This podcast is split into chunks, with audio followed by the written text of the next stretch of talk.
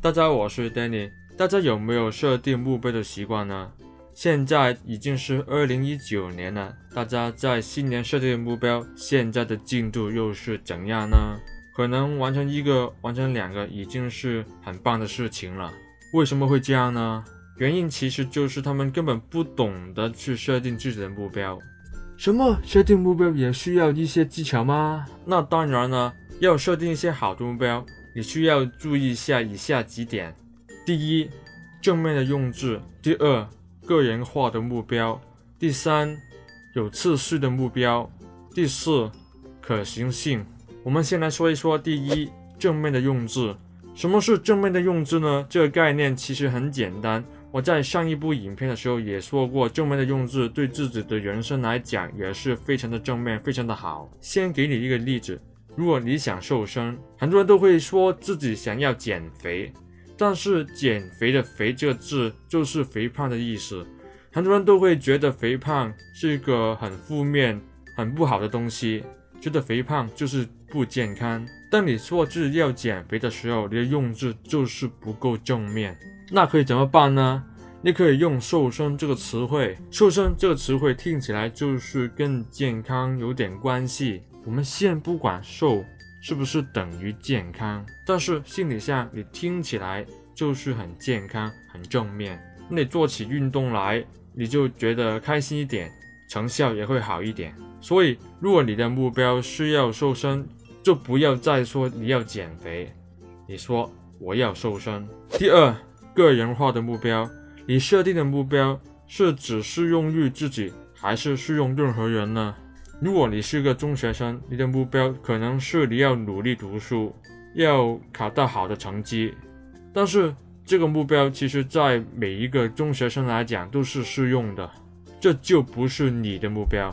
你的目标其实就需要根据你本身的状况而定。如果你的成绩不太好，常常的不及格的话，你就可能会设定今年一半的科目都要及格，或者你的成绩已经是不错了，你就可能会设定今年理科的成绩要达到九十趴，语文科的成绩要达到八十趴，这就是一个个人化的目标。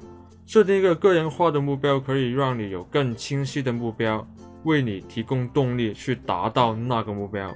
除了个人化的目标，把你的目标排好次序也是十分重要的。你可能有很多目标，想要做到很多事情，这是正常的。但是人一天的时间是有限的，要你一次就完成所有的目标，几乎是没可能的。所以你设定的目标一定要排好次序。你觉得重要的目标，你就要优先去处理它，去达成它。如果你是个跑业务的人，你有两个目标，第一个目标就是跑更多的业务，赚更多的钱；第二个目标就是要发展自己的音乐兴趣。那你会怎样选择呢？如果你是要养活家人的话，那你第一个目标就是要跑更多的业务，第二个目标才是发展音乐。如果你不是家庭的经济来源的话，你就可能先选择发展你的音乐兴趣，第二个目标才是赚更多的钱。每个目标对不同的人来讲都有不同的重要性。要设定一个好的目标，你就要学习去安排你的目标的先后次序，才可以让你的目标慢慢的一个一个的达成。第四，可行性。有些人设定目标的时候根本就没有考虑自己的能力。没错，设定目标也需要考虑自己的能力，你还要认真的去检视一下自己的能力。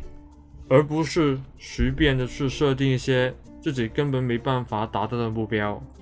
例如，你是一个刚毕业的大学生，你想要在一年内赚到一千万的收入，有可能吗？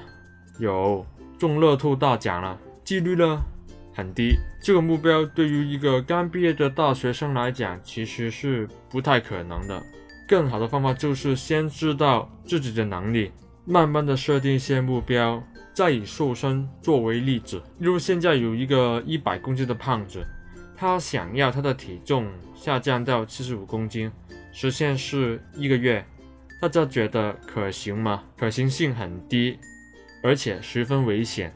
但是如果把时限延长到一年，那这个目标就变成一个可行性高的目标。